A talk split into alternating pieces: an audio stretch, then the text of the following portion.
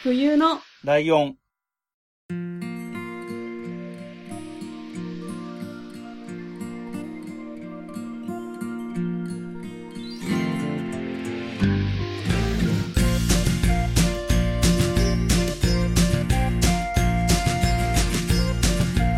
この番組は山梨県出身以外共通点のない2人がそれぞれ好きなことを話す番組です。冬のライオン第225回、椿ライドウです。真冬です。よろしくお願いします。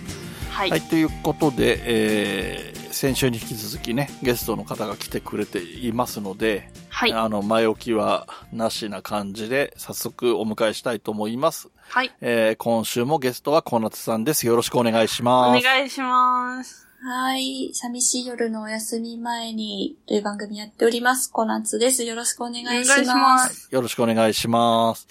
はい。ということで、えーいつも、えーゲストの方を迎えるときは、まあ、改正のときはね、あの、一回単独でしたけど、大体は、え2週連続ゲストに来てもらって、1回目でお、えっ、と、どういう方かっていうお話を聞いて、え2週目はね、その方のおすすめのものを我々にプレゼンしてもらうというコンセプトではあったんですが、はい。えーゲストにお迎えする皆様方から難しい、難しいと言われておりますので、えーまあそんなに気にしなくていいですよというね、フォーマットとしては気にしなくていいですはい。よということで、え、ちょっと待ってもらっていいですか？あの、何ですか？私思い出したことがあるんですけど、はい。あの、小夏さんが、あの、ちいかわ見てますか？あ、急に来た。ち、ちいかわはですね、見ておりません。ああらーあらー。いや、これ、何ですか？これを、あの、お呼びする前の週で私が話してて、うん。まだ配信がまだ聞けてないタイミングだとは思うんですが、うんうんまだ、あの、はいなんですけど、あの、その時に、え、じゃあ、小夏さん聞いてみようっていう話をしたのを、今、あ、急にそうそう思い出したそうそう。。そうだなね。るほど。はいあー、あのーですね、私が住んでる地域が、まあ、大阪府なんですけど、はいうん今大阪府のとあるスポットがすごくちいかわ祭りやあ、っておりそうましてなんですよ。そうそうそう。はい。ご存知ですか、もちろんそこには何回も足しげく通っております。羨ましい。じゃあ、小夏さんは、思そうの、見てはないけど、そのキャラクター的に可愛いなっていうので、そこは遊びに行ってるというか。あ。そうです、そうです。はい。えー、えっ、と、僕は 見てないんですけど、まあこれ、ね、先々週かな？話してはいるんですけど、僕は見てないんですが、真冬さんにい。ろいろ聞いた結果、えー、可愛いだけじゃない感じを、あの、真冬さんから聞いて知ってるという状態で、見てはないけど、なんとなく知ってるっていう状態になっているんで、おーあのなるほど。もし時間があったら、ぜひ。はい。で、はい配信も聞きますね。あありがとうございます。ありがとうございます。お願いします。すいません。以上です。はい。そうね。はいあ、でもまあ、でも、そうは言ってもね、なんかこう、一つフックがあったのは、さすがのちいかわだなという気はしましたけどね。うん、確かに。うん。すごい人気ですよね。いやはー、ね、すごいね。まあまあ、そんなこともありつつですけれども、まあ、だからそういうことでですね、あのーまあ別にプレゼンじゃなくてもいいんですよっていうことで、僕覚えて、はい印象的に覚えてるのは、まあ何回目かのゲストだった時のかいわれさんが、えっ、と、ガムトークっていう、うおもちゃというか、カードゲームみたいのがあって、あの、トークテーマが書いてある紙の集合体なんですけど、あー。で、それ弾いて、これで話しましょうっつって、それを弾くみたいな形でやったっていうのもあったし、はい。えっと、印象的なこと言うと、武藤昌馬さんっていう方が来た時は、その方がやってるレクリエーションポートっていう番組の中でやってるコーナーを丸々やるっていううんスタイルだったり、まあ割と直近の方だと、えー、ゆうかっぺさんが来た時は、あれなん、どういうテーマだったんだろう？なんか結局卵の食べ方みたいな話をひたすらしてたような気がするんですけど。で、僕と真冬さんが全く相入れないっていうちょっと面白い展開になってたんですけど。確かに。うーんあれはなんか話としてはすごい面白いっていうかなんか、二人でなんか、いや、わからない。もうそっちの言ってることはわかんないって言い合ってるのを、ゲストのゆうかっぺが面白いとか言ってもらってるみたいな、なんか不思議な回だったんですけど。まあまあ、そんなわけでね、どんな形でもいいんですけどっていうことで、ただ、どういう話しましょうかっていうのだけは、一応ゲストの方からいただいているということで、えー今回は小夏さんのターンみたいな感じなんですけど、小夏さんはどういう形でいきますか、今回は。えーっとまあ、プレゼンはちょっと無理なので、無理な。あの、私もその、プレゼンは厳しいよって声を上げてる一人なんですけど、被害者。ははいい。あのちょっとあの、語れるようなこともなくてですね。うんなので、まあ、一個テーマをがありまして、まあ、それについてまあ、三人で喋れたらいいな、なんて思っておりはいます。。どんなテーマでしょう？はい。あの、私のやってる番組が、寂しい夜のお休み前にっていうタイトルなんですけど、はい。まあ、こう、お休み前にちなんでと言いますか、まあ、私のナイトルーティーンじゃないですけど、あーなるほどたまに、はい、寝る前にうんやってることがあるんですね。うんで、それは、あの、日日記を書くっていうことなんですけどへあの、まあ、毎日やってるわけじゃなくて、うんうんあの学生の頃とか、まあ、社会人入ったぐらいの時とか、まあ、一定期間毎日やるって、全然やんなくなる、やる、やんなくなるみたいな 感じで、はいはいはいもう、はい。ずっとやってるわけじゃないんですけど、やろうと思ってる時は結構集中して、バーって書いてたりとか、で、まあやんなくなったりやんなくなったりって感じなんですけど、まあ今もちょっと書いてたりするんですね。うんで、うーんと、このまあ日記をつけてるっていうことから、うんまあ、日記の話をちょっとめんど、めんどくさいじゃない 難しいかな とんでもない言い間違いをしましたけど。あの、日記の話は難しいかなと思ったので、そっからちょっと広げて、あの、手書きなんですよね、日記を書いてるのも。うんうんうんなので、こう、手書きつながりで、まあ、手紙とか、まあ、そういう話ができたらいいかなと思ってまして、はあ。はい。すごいテーマだな。いや、でもそんな、あの、話の展開とか何も思い浮かんでないので、うんうんうんうん。3人でこれについて喋りたいなっていうだけなんですけど、はいはいはいはい。お二人は手紙って書かれますさん手か紙書くことってある？え結構あります。あ、あ、そううなんんですか？いや、でもそんな頻繁にとかじゃなくって、うん友達っていうかもう親友が遠くに今行っちゃってるんで、ああ。あの、誕生日プレゼントとかを送ったりとかしてたんですよ。まあ、会える時は会って渡すけど、みたいな時に書いたりとか、もらったりとか、ああ、なるほど、なるほど。るほど。まあそ、れはもう、LINE とかじゃなくて手書きのあ、そうですね、はい。あ、えっ素敵。と、物を送るから、それに添えてるみたいなイメージ？まあ、そうですね。でもまあ、そこそこ長い文書きますけど。ああ、なるほどね。うああ。とか、あと、あれですね。私の場合はファンレターをめっちゃ書きました。ああ、そっか、そう人生でだよな。はいあの、えっと、どこが多いの？三拍子さんが一番多い？そうですね。あの、本当に気持ち悪いことを多分書いてるとは思うんですけど、なんか、日記だったら見返せるけど、手紙って何書いたかはもうその時のテンション次第じゃないですか。はいはいはいはいはい。確かに確かに。だからこう、渡してしまったら終わりですね、ァンレターとかって取っといてくれてると嬉しいけど、うん。捨ててほしい気持ちが。なるほど。めっちゃわかります。ええうわへーいましたね。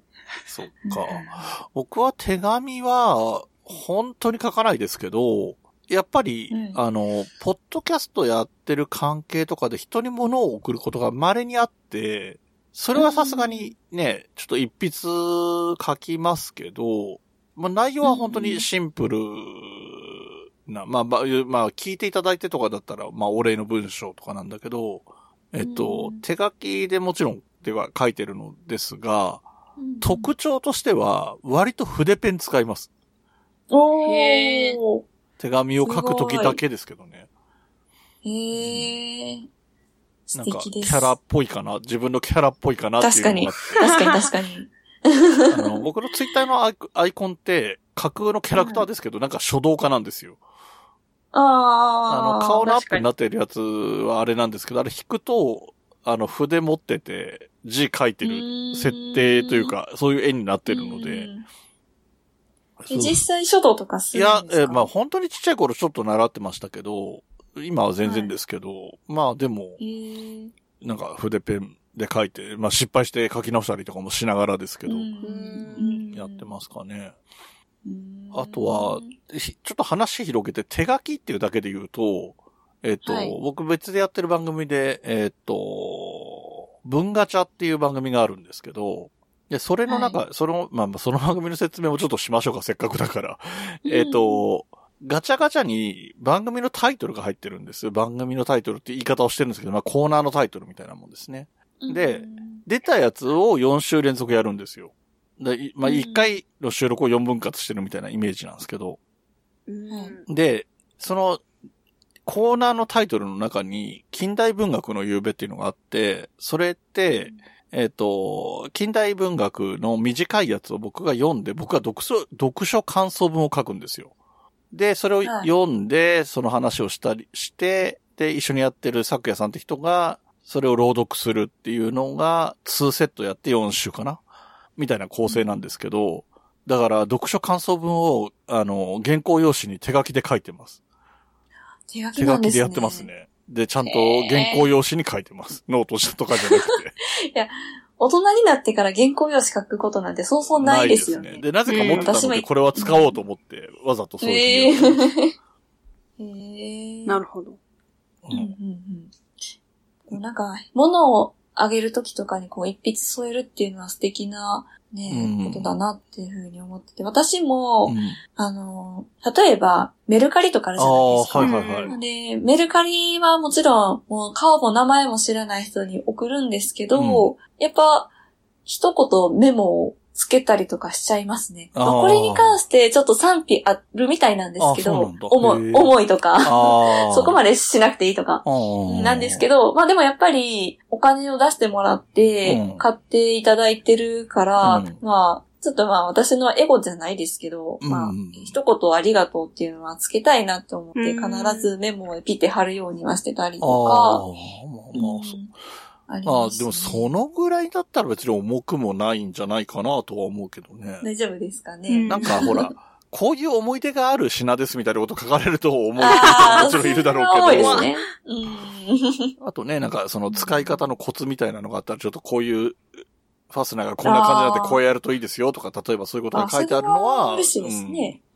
うん、確かに。そんな感じですよね。でもまあまあ、やっぱり一筆あると基本的には嬉しいし、なんか、うん、嬉しいとか、ありがたいなとか、丁寧な人だなとか、そういう印象にはなりますよね。そうですね。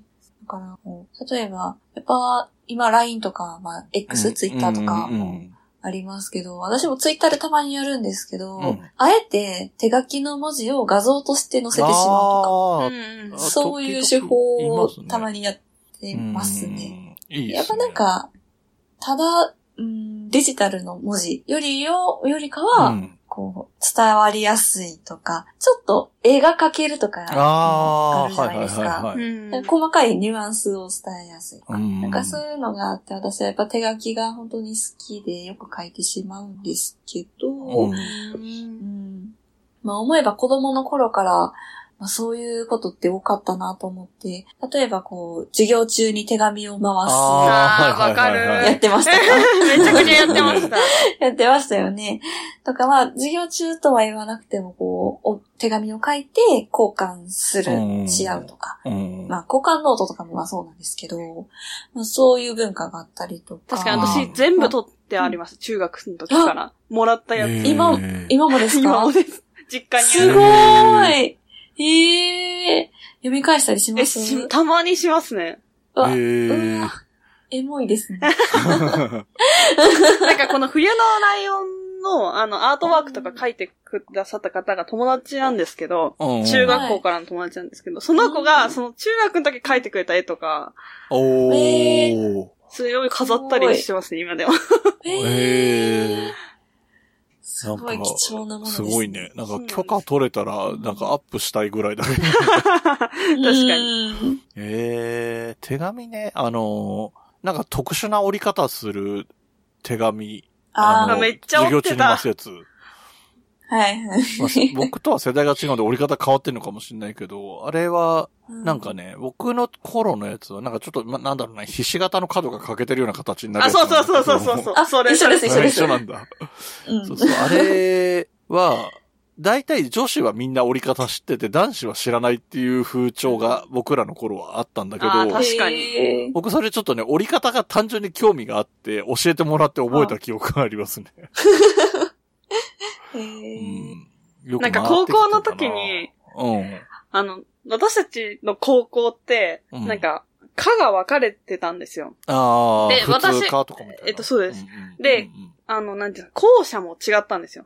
本当隔離されれてて、私たちの科だけ。一クラスしかなかったんですけど。うんで、普通科はもう10クラスぐらいあって。うんうんうんで、だからそこに好きな人がいた時があって。うん。普通科の方にうんだか、ら、そのクラスの、うん。同じクラスの友達に手紙をあげに渡すっていう、そのはいはいはいはい。名目で、あ中に侵入して、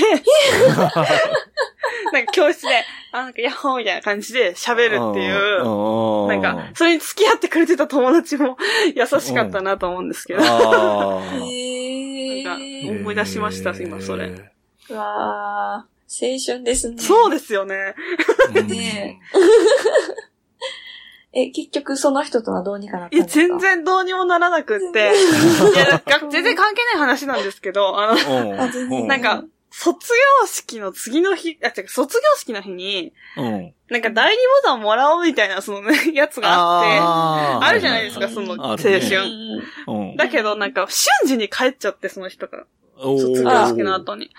で、だから、後日、え、そう、変な人ではあったんですよ。後日会おうみたいな。渡すよみたいなこと言ってくれて、え、やったーじゃないですか、うんこっちからしたら。で、なんかまあ、甲府駅の、あの、駅ビルみたいなところに入るときに、うん。なんかこう、ドアがガラスじゃないですか、ああいうとこって。うん。が、あの、普通のガラス、ドアのが、ドア、ドア、うんドア、普通のガラスみたいになってるじゃないですか。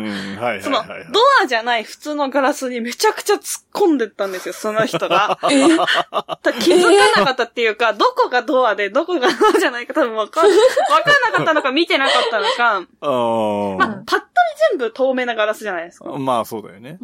で、うんバーンってなって。ええで、それであの、今話題のカエル化現象ってやつをこ起こしまして、あなんか、うわーと思って、かっこいいと思って入ったから、あ。変な人と思って、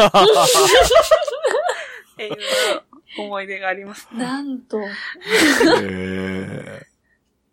なるほどね。もう、もうもう完全に普通に、ね、青春の思い出みたいな関係ない話。話をう。んうんなるほど。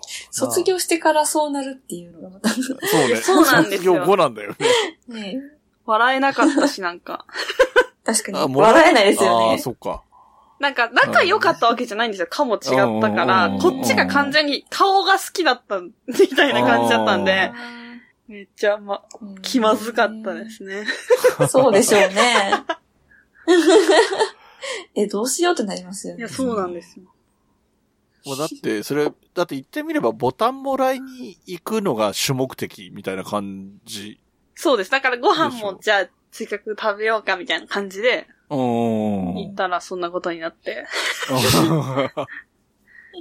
ねなるほど。えーダメでした。残念でした。ええああ、そうなの。手紙、手紙というか、手書きね。日記も、うん日記は僕は小学生の時書いてたけど、それっきりだなえーたまに思うけどね、書こうかなって。思いますか？あたまに思う。えー、思くには至らないですか。ないね。うんあの、5年手帳ってあるじゃないですああんとか。かね。あーはいあるね。あれは、持ってはいます。あ、マジで？持ってはいるけど。最初の頃書いて、うん。うんあの、おしまい。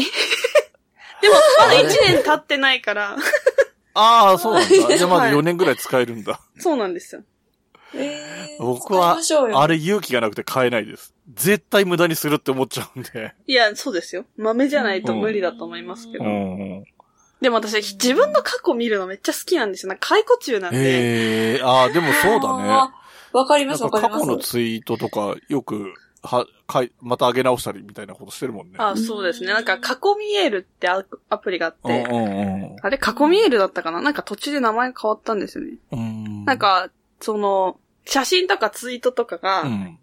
今日、こ今日の日付で1年前、2年前、3年前、4年前ってうん出てくるみたいなうんうん。うんやつ、毎日見てます。毎日 すごあーでもそういう人は、その未来の自分のためにか日記を書いた方がいいっちゃ、まあ、そう言えるよね。うんまあまあ。でもな。んそうですよねそうそう。その、思うんですけど、日記って、ある意味、うん未来への、うん未来の自分への手紙なんじゃないかなとは思います。うんおしゃれなこと言う。本当 今見返して、うん。あ、こんなことを頑張ってたんだなとか、こんなところに怒ってるんだなとか、思いますしね。今やったら別にこんなことで思わないけどなとか思ったりもするし。ああ、確かに、それはめっちゃあうる。ん。だから、5年3年手帳とかいうのは、やうんっぱり、うん、私はまあも持ってはないですけど、いいなと思いますね。なるほどね。なんうか、んえっと、日記をさ、なんか続けるにはどうしたらいいんだろうって思った時に、えっと、僕が好きな漫画でメゾン一国っていうのをこの番組でもすごい初期に紹介してるんですけど、うんその中の登場人物が、えっと、い、一日目はまあまあちゃんと書いてるのよ。日記を書こうと思うみたいなとこから始まるうんよくある感じのやつがあるんだけど、一週間ぐらい経ったところから、献立しか書いてないのね。そその漫画の登場人物が。で、もう最初からそういうこと書けば、まあちょっとある意味レコーディングダイエットっぽいけど、なんか、うん食べたものだけ書くって決めたらそんなに苦にならずに書けるかなと思うけど、んなんか、今話してたみたいな、その、この時こんなことで起こったんだとか、こういうことに夢中だったんだみたいなのが全く残んないんだよね、その、まあまあまあ、そういう感じでいくとそうですね。うんうん。まあ、続けるっていうことが目的なんだったら、それでいいと思いますけどね。うん。何か決めてうん、これだけは書くっていうのを決めて、うん。開く、絶対開くっていう目標でやるんだったら。うん。でも多分私は、あの、手書きとか好きなんで、うん。多分その食べたものだけで書こうと思っても、絶対その後につらつらつらつら余分なことを書いてしまうとは思います。えー。まあその、なんだろう、メニューを書くっていうことだけ決めといて、気が乗ったら書く。で、か書かない時もメニューだけは書くみたいなのだったらはいちょうどいいのかなとも思う。そうですよね。うん、それがいいんじゃないですか。習慣づけるっていうことをまずっていう感じですかね。で、うんちなみに真冬さんは、えっと、自分の出ていはいはいる番組を全然聞かないじゃないですか。はい。これもでもある意味日記的なところあるじゃないポッドキャストって。うん、そうですね。その時ハマってたものとかの話してたりするから、多分自分の声が好きじゃなくて聞いてないんだと思うんだけど。いや、なんかね、やっぱ熱が違うじゃないですか。字と、字っていうか。そうか、そうか。文字とそうか、文字と声声だとね。あ、なるほど、うんそこか、大きいのは。なんか、余計なことが入ってくるじゃないですか。うわ、ここ言い間違えてる、気象みたいな。それはいらないかなって思うんですよ。ああ、なるほどね。そういう子が大きいのか。うんで、僕、は、えっ、と、ポッドキャストはなんかある程度番組としてやってる意識が強いので、あんまり嫌じゃないんですよ。自分の声とかもあんまり嫌じゃないし、なんか噛んだりするのとかも全然、僕噛むこと本当に気にしないんで、なんか平気でそのまま話したりとか普通に言い直したりとかもするし、噛んでることに突っ込んだりも全然しないんですけど、ただ逆に文字、日記とかの方が、後から見ようって思うことが低いので、まふいさんとまた逆なんだけど、ああ、なるほど。なんでどうせ見ない、ただ書い、書きたい、書くことを習慣にしたいんだったら、さっき出てきた原稿用紙に、一日一枚何でもいいから書くみたいなことの方がやれるかなとかは思うかな。うん。なんかそうね、手書きか。その、要はさ、そのパソコンとかスマホとか使ってさ、その、ポッドキャストを収録するための原稿ってほどじゃないけど、ちょっとメモ書きみたいの書いたりするときとかもさ、順番入れ替えられたりするから、パソコンとかの方が便利なんだよね、スマホとかパソコンの方が。はいはい。なんかこの順番で話そうと思ったけど、後で思い出したからこれを先に言ってとかって書いたりできるからうん。便利なんだけど、なんか手書きは、まあそういうの分かるように記号をつけるとかそういうのはもちろんあるんだけど、なんか、その基本的に書き直せない。まあ別に鉛筆と消しゴムであれば書き直せるけど、うんなんか基本書き直せないうん。っていうのが、まあ逆に魅力なのかなとも思うけどうん、ね。まあそうですね。うんあの、それを言うなら、私はその、ポッドキャスト、台本を作ったりするんですけど、もう、オール手書きです本当。に手書き好きなんだ。え、でも私もそれはそうです、なんか。あ、本当ですか？ああ、そうなの？俺はいろいろだな。どっちもあるな。へえ。もうノートめちゃめちゃ溜まってああ、ます、そうだろうね。いっぱい書いてそうな気はするわ。なんか、ね、先週話してるポケモン投票所とかのことで言うと、なんか、一人語りだし、その、なんつうの、うーん、相手がいなくて喋る難しさとかもあるから、多分原稿、一字一句じゃないけど、多分相当量書いてるんだろうなとは思ってたんだよね。そうですね。はい。相当書いてましたね。ポケバンはめちゃめちゃ書いてましたうね。ん僕はなんかその、か、その、ポッドキャストのための原稿っていう意味で言うと、いろんなツールを使いすぎて、ノートとかはどこにあるかわかんなくなったりとかすぐするんだけどね。うん。作私原稿すぐ捨てたいんですよね。ああ、えーそうなんだ。だから本当に、あの、チラシの裏みたいなのに。書い。て、収録終わって、こう、お疲れ様でした。次収録日いつにしますかってライドさんと話してる間にもう捨ててる。ああ、そうなんだ。へ え、あ、それ知らなかったえな。そこは、あのー解雇しないんですいや、かうん、キモいんで。見返して。いや、そう、自分なんか、ポッドキャストに対して厳しくないですか、まふみさん。いや、なんか、そうですね。なんか、あれですね。普通の会話だったら、あの、この間こんなことがあってとかだったら、まだあれかもしれないですけど、うん。なんか、推しに対しての自分の熱量が書かれた紙が気持ち悪いなっていう。なんか、冷静になってみたそうらちょっと。なんですよ。真冬さんはなんか常々、すごい熱くいろんなものを推してるのに、その推してる自分を気持ち悪いってよく言うなとは思ってたんですよ。いや、そうなんですよ。えーうん。だからそういう断片がある、その、ポッドキャストの配信だったり、そのためのメモみたいなものがキモいっていうのは、うんいつもの言動からするとなるほどなとは思うけどね。あと前にさ、ゲストで、えっ、と、はじめちゃんが出てくれた時に、はじめちゃんは演劇がすごい好きなので、ミュージカルのキャッツをすごい見てるので、うんその見ながらメモ取るって話をしてて、真冬さんもそれわかるみたいな反応してたと思うんだけど、あ、はいはいはい。で、なんか、えっ、と、その場で書く場合もあるし、帰ってから書くとか、帰り道で、電車とかだったら帰りの電車の中で書くとかいろいろあると思うんだけど、うんそういうのって真冬さん書いて残してたりする？あー、そうですね。えーと、ミュージカルはあります。その専用の手帳みたいなのがあるんですよ。演劇専用の。あーあ、そういうの言ってたね。演劇手帳みたチケッいなのもあるトが貼れて、感想書けるみたいな。それを、まあ、書いたり書かなかったり。でもチケットは絶対貼ってはいるいるんですけあど、ーなんか捨てられないんで、その辺は。なるほどね。で、あ、でもお笑い見たときは、今はさすがにそんなことしないですけど、うん。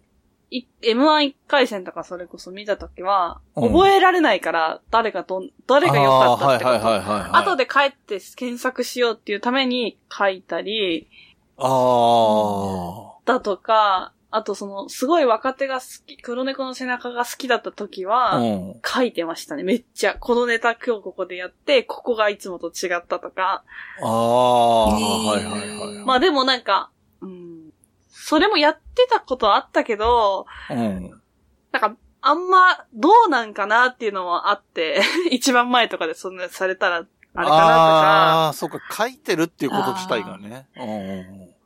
とか、まあでも紙だとなくなるし、ツイートすればいいかみたいな。ああ、まあまあ、それもあるんだよね。ツイートもそういう意味で日記的な部分があるからね。あ、そうですね。なんか僕もその今の真冬さんの話に近いので言うと、まあ、ポッドキャストで落語の番組やってるのもあるから、落語見に行った時は、最低限出た人とその演目、落語のタイトルとかはか書いたりはしてるかな。で、やっぱり現場では書かないようにして、覚えるんだよね、頑張って。10人ぐらいのやつ。この人がこれやって、うんこの後この人だったから、この後はこのネタだったよな、とかって思いながら、書いて、どうしてもわかんないやつが大体1個ぐらいあって、ネットで検索すると誰かが書いてたりして。なるほどってなるみたいなことはやってるかな。まあ、本当にポッドキャストで話す材料にもなるので、そういう意味でも書いてるっていうのはあるんだけど、そうね。だからそういう系で言うと、あと俺、一頃やろうかと思ってちょっと書いたかな。映画の感想とかはその日記代わりみたいな感じで、その、日記を毎日書くのはきついけど、映画を見た時だけは書くみたいな感じだったらできるかなとか思って。映画とかは多分、何年か前は映画とかはノートってアプリのノートに書いてたかな。あと本もちょっと書いてたかな。本読んだ後とかは。うんただ今はもう全部がポッドキャストで話すための材料になっちゃってるんで、映画にうんしろ、本にしろ。なんでもう逆に、あの、アウトプットは、まあ手元でアウトプットはするんだけど、そういうアプリで、アプリというか、SNS 的なところに書いたりはあんまりしなくなってるかな。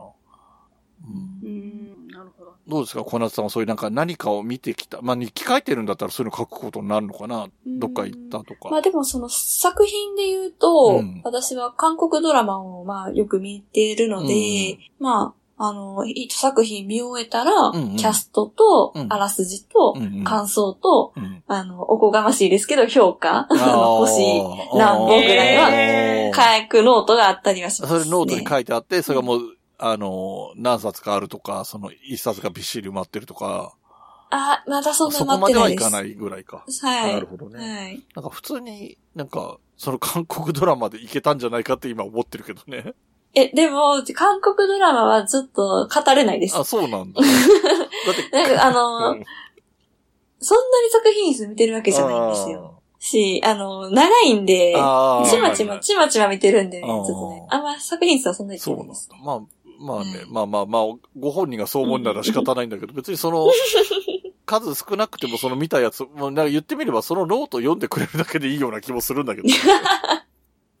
それは恥ずかしいじゃないですああ、そかり。ゃそうだね。え、でもそれ書いて、発表したいとは思わないんですか、発表したいっていうか、あまあ SNS とか誰かにそのノートにとか。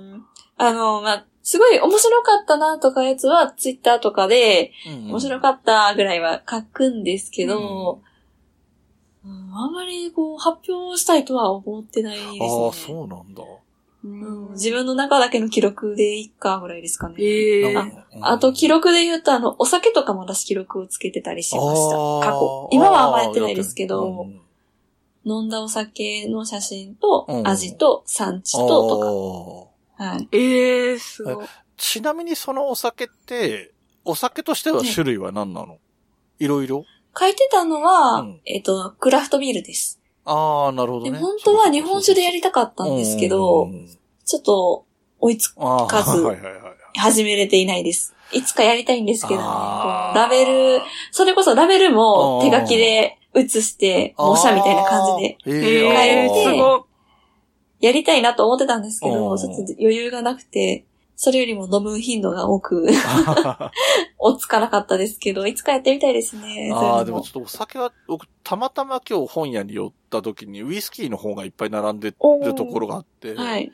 これどれか一冊買って、これ乗ってるウイスキー、端から順番に飲んでって、なんか自分なりに味の感想書くとか面白そうだなとはちょうど、たまたま今日そんなことを思ったんだけど。えーやってくださウイい。スキーもまあまあ、あの、素人が語っちゃいけないレベルで難しいとは思うけどね。まあ、お酒は特にね、酔っ払うとわかんなくなる中で、どれがどういう味だったっていうのはなかなかハードル高いとは思うけどね。そうですね。酔っ払うと確かにそうですよね。正気を保ってるうちに記録しとかないと。そうそうそうそう。まあまあ、あとは、まあ趣味でやるにはお金がかかる方の趣味だとは思うけどね。うーん、確かに。えええー記録ね。でだから、今の話だと、小夏さんは基本的にそういうのは全部、基本的には手書きでやってるんだ。そうですね。基本的にはうん手書きで。で、まあまあ、ね、その、外に向けて出すときは、まあ SNS とか使うから、そういうふうに打つことももちろんあるし、けど、それでも、たまにはね、手書きで書いたのをす写真に撮るみたいなことまでするぐらい、手書きが好きなわけだ。面白いな。そうなんです。えちなみに、えっと、変な聞き方になっちゃうけど、自分の字ってどう思います？あー、自分の字嫌いじゃないんですけど、うーん、やっぱこう、手書きを、まあ、書いてるとはいえ、うん。やっぱこう、SNS とか、まあ、LINE もそうですけど、ん。デジタルの文字に触れる機会の方が多くなって、書く頻度っていうのは減ってるので、うんだんだん字が汚くなってきたなと思ってて。最近の字はあんま好きじゃないんですよね。昔の字の方が好きでしたなるほどね。ね。やっぱり、僕もだからなんか自分で丁寧に書いてるときは自分の字って嫌いじゃないんだけど、なんかやっぱり走り書きとか長文書いたりすると雑になって嫌で、自分で下手だなって思ったりするから、あんまり手書きが好きじゃない方かなとは思う。へー僕の会社の。編集時とか、うん、うん、はいうん。僕の、あの、僕の会社の後輩、もう辞めちゃった子だけど、女の子は、あの、本当に自分で手書きするのが嫌で、普通は印刷してから手書きで書くやつを全部パソコンにデータが入ってる状態のうちに書いて、印刷するみたいなうん。感じの子もいたよね、やっぱりうん。そういうのは。自分の字が嫌いだからってはっきり言ってたもん、その子はね。へえ。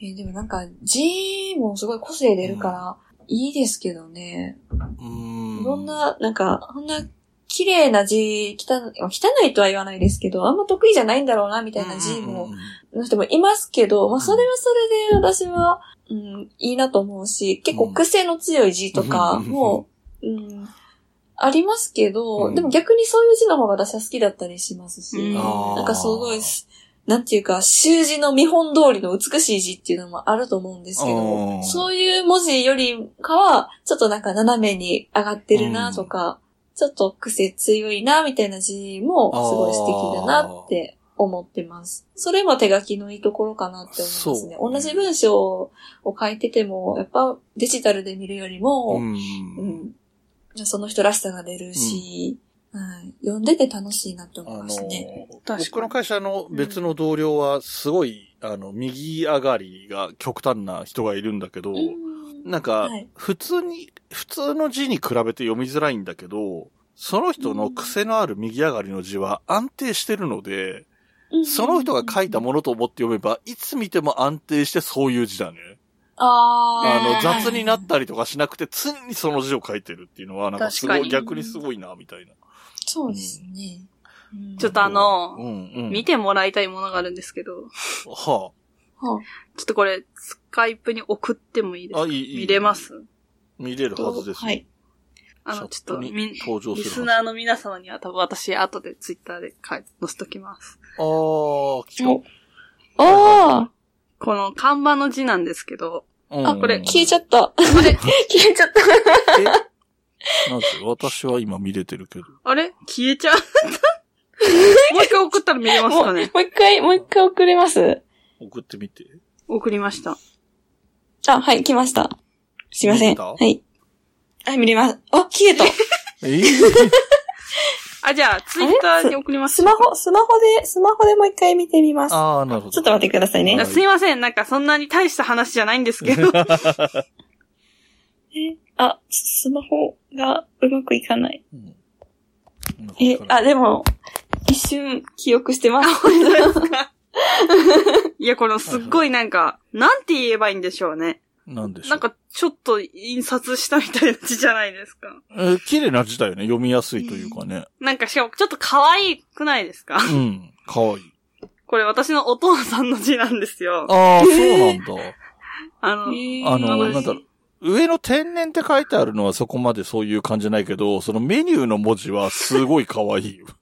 これ私の友達が一回キッチンカー来てくれた時に、うん。何これって、あ、な、私の字ではないよねみたいな感じでああ。言われて、うんいや、あの、おじさんの字なんです。このギャップが結構言われるんですよね。あうあ。んなんか、なんだろう。字としては、えっと、ゴシック体に近いっていうか、うんうんその横を細く縦を太く書いてるっていうのは。もうん完璧にそういう風にできてるけど、ちょっと丸みがあんでね、可愛い感じの文字だよね、確かに。うん。そうなんですよ。顔、顔というか見た目とのギャップがああって、あの、うーん、まあまあ私は顔知ってるので、まあわかるけど。180センチあって、もう、髭生えて黒いおじさんの字ではないです。うんあ、見れました？あ見れました見れたはい。どうですか ?180 センチのおじさんが。普段、普段か。ら、普段からこの字なんですまあ、かこんな感じですかね。へえ、かわいい。ありがとでも、やっうございぱ整ってて、見やすいでます。あ、見よね。やすくはあり見やすい、ますよね。見やすい、すごい見やすい。うんでもなんかこう、看板向きの字ではありますよね。あ喜ぶと思います、多分。で、なんか、あの、このメニュきなこ、ーの中きなこがめっちゃ可愛い。あーはいはいはい。なんかメニューの内容とも合ってるよね。そうですよね確かに感じがするっていうか。うんうんうんうん。へえ。あと、癖字で言うと、ごめんなさいね、話を戻しちゃいますけど、ポッドキャスターさんで、僕が本当に聞き始めた頃に聞いてた人で、細身のシャイボーイっていう人がいるんですけど、この人ものすごい癖のある字書く人で、ええあの、今試しにと思ってネットで調べてたら、やっぱツイッターでも出てくるかな ?X でも。細身のシャイボーイで検索すると、この人が書いてる字も出てくると思うんですけど、本当に特徴的なんだろうな。いい字っていう意味で言えば、さっき小夏さんが言ってたみたいに、その手書きの良さが出てるとは思うんだけど、ものすごい癖があるから、ええな、なんて言えばいいんだろあ、見ました。見つけまう。したつけ。た、うんすごい癖。けど、うん好きです、こういうのなんか。ね、例えばね、あ僕が今見てるやつだと、まっすぐの間の上の横棒が、文字全体の3倍ぐらい長いんだよ。横横に長いはいはいはい。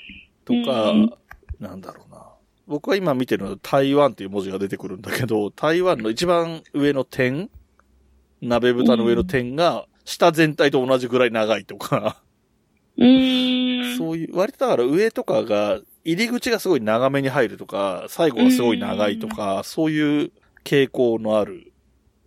うーん。なんかサインみたいな感じ。あ、そうそうそう、最高い感じそうですねなんだけど、ただなんかずっと安定してちゃんとなんか、なんだろう、法則性とかまではわかんないけど、ちゃんと安定して同じような癖のある字を書いてて、うん。印象的な人、文字を書く人だなっていうのがあるうね。ん。なあ、そう思うとそうだね。あの、手が、手書きの良さではあるよね。そうですね。まあ、こ、ちょっとここまで私も、あの、すごい極端ではないんですけど、ん。学生の頃に、うんあの、社会の先生が、うん結構こう、数とかの一番最後をうんビヨンって伸ばすよような癖があって、でもうん結構すごく好きで、それに憧れて、若干真似してました。あとか、国語の先生も、ちょっと癖のある字だったんですけど、それはそれで綺麗だったんで、ちょっと真似して、今も私はそれずっと続いてたりとあーそうなんだ。かそれがも、しますモデルになってる。ねはい。はい。いや、ちょっとあのいい話ばっかり続いてるところで、あの、ちょっと悪い話があるんですけど。悪い話があるんですか？はい。で、私、前の職場がうんうんうん、物流関係だったんですよね。ああ、はいはいはいはい。伝票だでなんか。伝票が、まあ、うん。結構あの、会社からだと、あの、なんていうんですか、うん会社から個人さんに送るのってもう今大体パソコンで打ったやつじゃないですか。うん。でも私たちはこう田舎だったので、農家さんが送るわけですよ。皆さん。うんうんうん、マジで読めなすぎて、な、なんだろう。配達する人が、まあ、遠くにいるわけじゃないですか。配達のドライバーがいてそこから連絡が来るわけですよ。私たち預かってるところからに、うん。あの、読めません、住所がわかりませんって言って来るわけですよ。で、私たちも解読我慢するけど、うん。できなくって、で、電話してこれなんて書いてあるかわかんないっていうのもちょっと失礼じゃないですか。まあね。うん。だからすごい、あの、もう私本当名探偵だったんですよ、もうその時。はいはいはいはいはいはい。もう地図と照らし合わせてみたいな。ああ、そういう感じでやるんだ。うんうんうん。そうなんですよ。あの、その、個人の名前とかも入ってる地図がまあ見れるんですよね、会社で。ああ、あるね。うん。だから、こう、何号室っていうのが見えないけど、ここじゃねえみたいなああ。ことずっとやってて、なんかそれ時間めっちゃ無駄だなと思って、一日中そんなことやってる時とかあったから、ああ。こう、めっちゃ長い住所ってあるじゃないですか。北海道とか、例えば、なんとか郡なんとかみたいな。ああ、あるね。ものすごい長いって、あそこのら枠に収まりきらないみたいな。はいはいはいはいはい。うん大変でしたね、あれは。何度ムカついたかわかんないんですね。なんか、あの、我々も普通の、い今、いわゆる普通のサラリーマンみたいな仕事してても手書きがまだ稀にあってさ、ちょっとしたメモ書き、うん例えば電話を受けた時のメモ書きみたいなのって手書きだったりするわけだけど、なんかさ、常々思ってるのが、上手い下手は仕方ないけど、丁寧に書いてくれってよく思うんだよね。そう、わかるようにしてくれよって思いましたね。そうそうそうそうそうそう。うん。それはああるわ。と、あれですね、お医者さんの字ってう、ん。マジで読めないあていうー。話があって、あー、そうなんだ。はあへえ。なんか、ちょっと細かい話になるんですけど、うん。祖母の、なんか、なんていう、給付金みたいな、この怪我、こういう病気になったから、はいはいはい。市からなんかお金がもらえるみたいなやつを、お医者さんがこういう病気でした、みたいな感じで書いてくれて、うん、それを市役所に持ってかなきゃいけない時があったんですよ。うん。で、そのなんとか症みたいなのが書いてあるけど、うん。何か全然わかんなくて。しかもその体の、なんか、なん頸椎とかなんかわかんないですけど、そういう難しい漢字あるじゃないですか。それを、はないんか。もう、シャって書いてあるから、うんなん、なんていう病名ですかって職員さんに言われても、いやー、わかんないですよね とか言って、だからもう検索してそれっぽいの。書こうかみたいな。感じで、もう。あー、なんか、そういう意味で思い出したのは、まあテレビとかでもよくやってるけど、斎藤の斎っていう字がいっぱいあるじゃない？ああ、ありますね。で、あれが、大体がその手書きがゆえの間違いとかが原因らしいんだよね。あーって 聞いたことある。うん。で、なんか、偉い人が、学者さんが言うには、上が文ってなってて、こう、その下にこう、両側に線が入って、その中が示すっていう字のやつが、本来だったら唯一正しいのはこれっていうことらしいのね。その漢字の研究みたいなレベルから言うと。うん。なんだけど上がごちゃごちゃしてたりとかが、すごい複雑だったり、すごい似てるけど、ここが、なんだろう、アルファベットの Y みたいになってるやつと、カタカナの M みたいになってる違いがあるみたいなのとかさ、そういう。Y が入ってるの意味わかんない。マジで。そう思っちゃいました。確かにね、あれ Y じゃんって思うようんね。うん。あとはなんだっけ、渡辺とか田辺のべっていう字もめちゃめちゃ複雑なやつあって、確かに。あれもなんか白みたいなやつが、下にくっついてるのかくっついてないのか、白なのか、自分の字なのか、どっちだみたいな。ありますね。あとその後の、白があってカタカナの和みたいなのがあって、その後の下の、はみたいなやつも、カタカナのはみたいなやつと、あと空っていう字の真ん中みたいな、あの、うん。片方はのなんだけど、片方はぐにゃって曲がってる感じのやつとかも、一応全部違う扱いなんだよね。ああいうの、あの、区役所とか、そういうところ、市役所、うん区役所とか行くと。下手するとそれで字が違いますとか言われたりすることもある世界もあるので、もっとシンプルに統一してほしいなとは思うけど。まあ、書いてる人も辛いしね。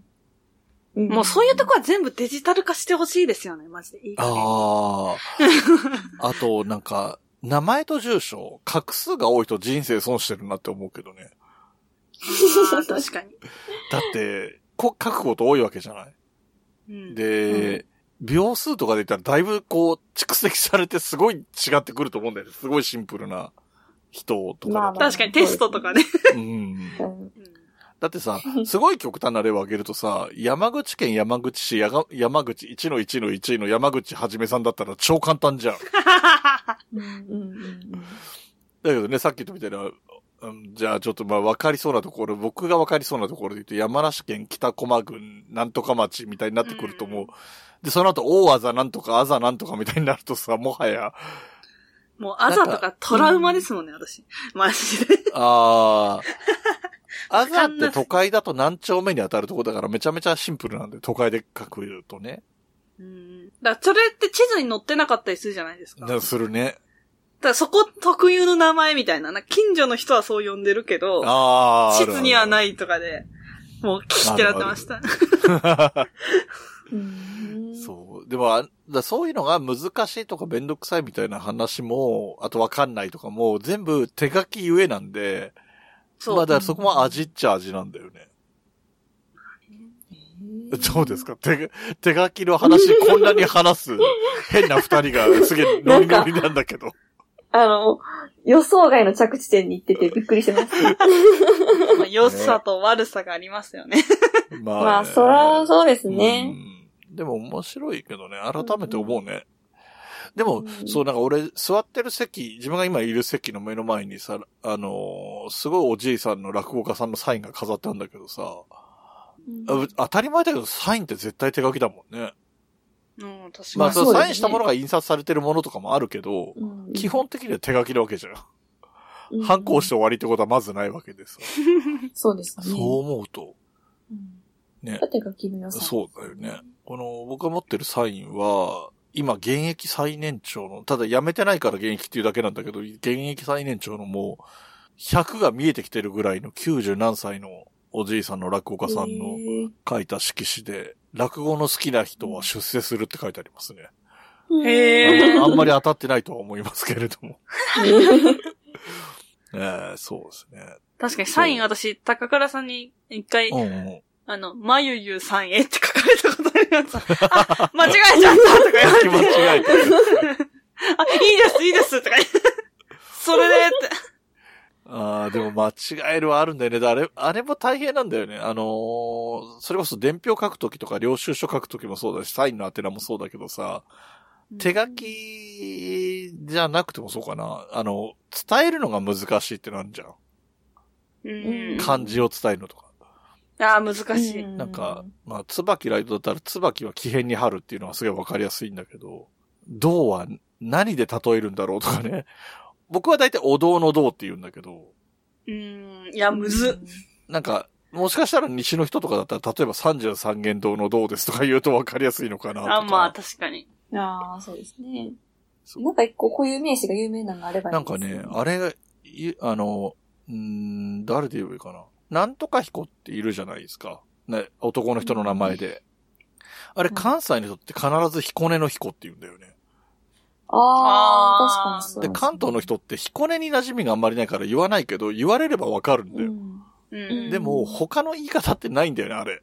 あの、訓読みとか音読みとか、他の読み方がないから、で、形も説明しづらいじゃん、あれ。うん彦星の彦じゃないあああ、素晴らしい確かに。あと、多分分かりやすいのは顔の右が、左側 顔っていう感じの左側あーとかが分かりやすいんだけど、意外と難しいよねっていうのがあったう。ん。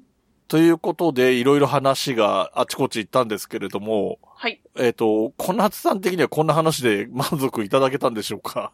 え大満足でございます。もう、私が全然ちょっと話持っていってなかったのに申し訳なかった。いやいやいやこんなに聞いてもらっいやいて。や、喋りすぎた気がする。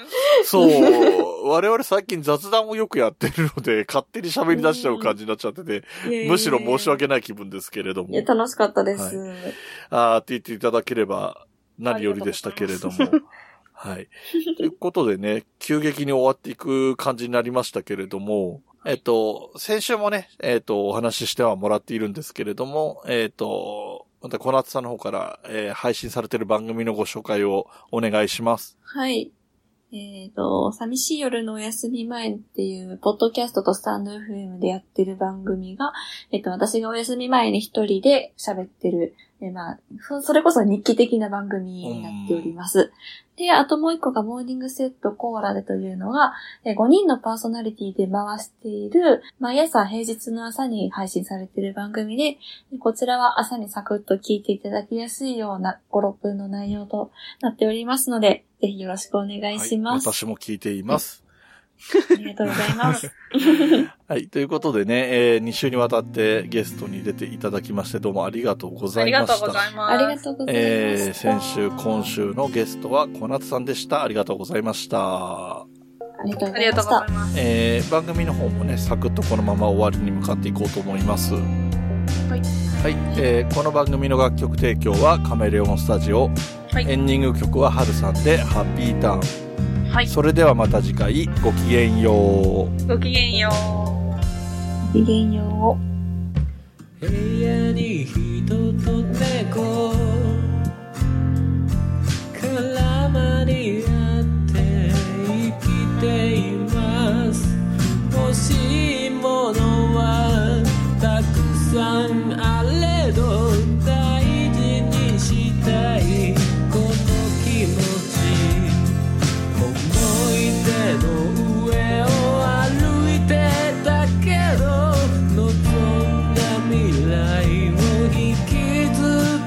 けど不しさも全部それすら愛して飲み込みたい。そんな気分。さ大事なものなくした時。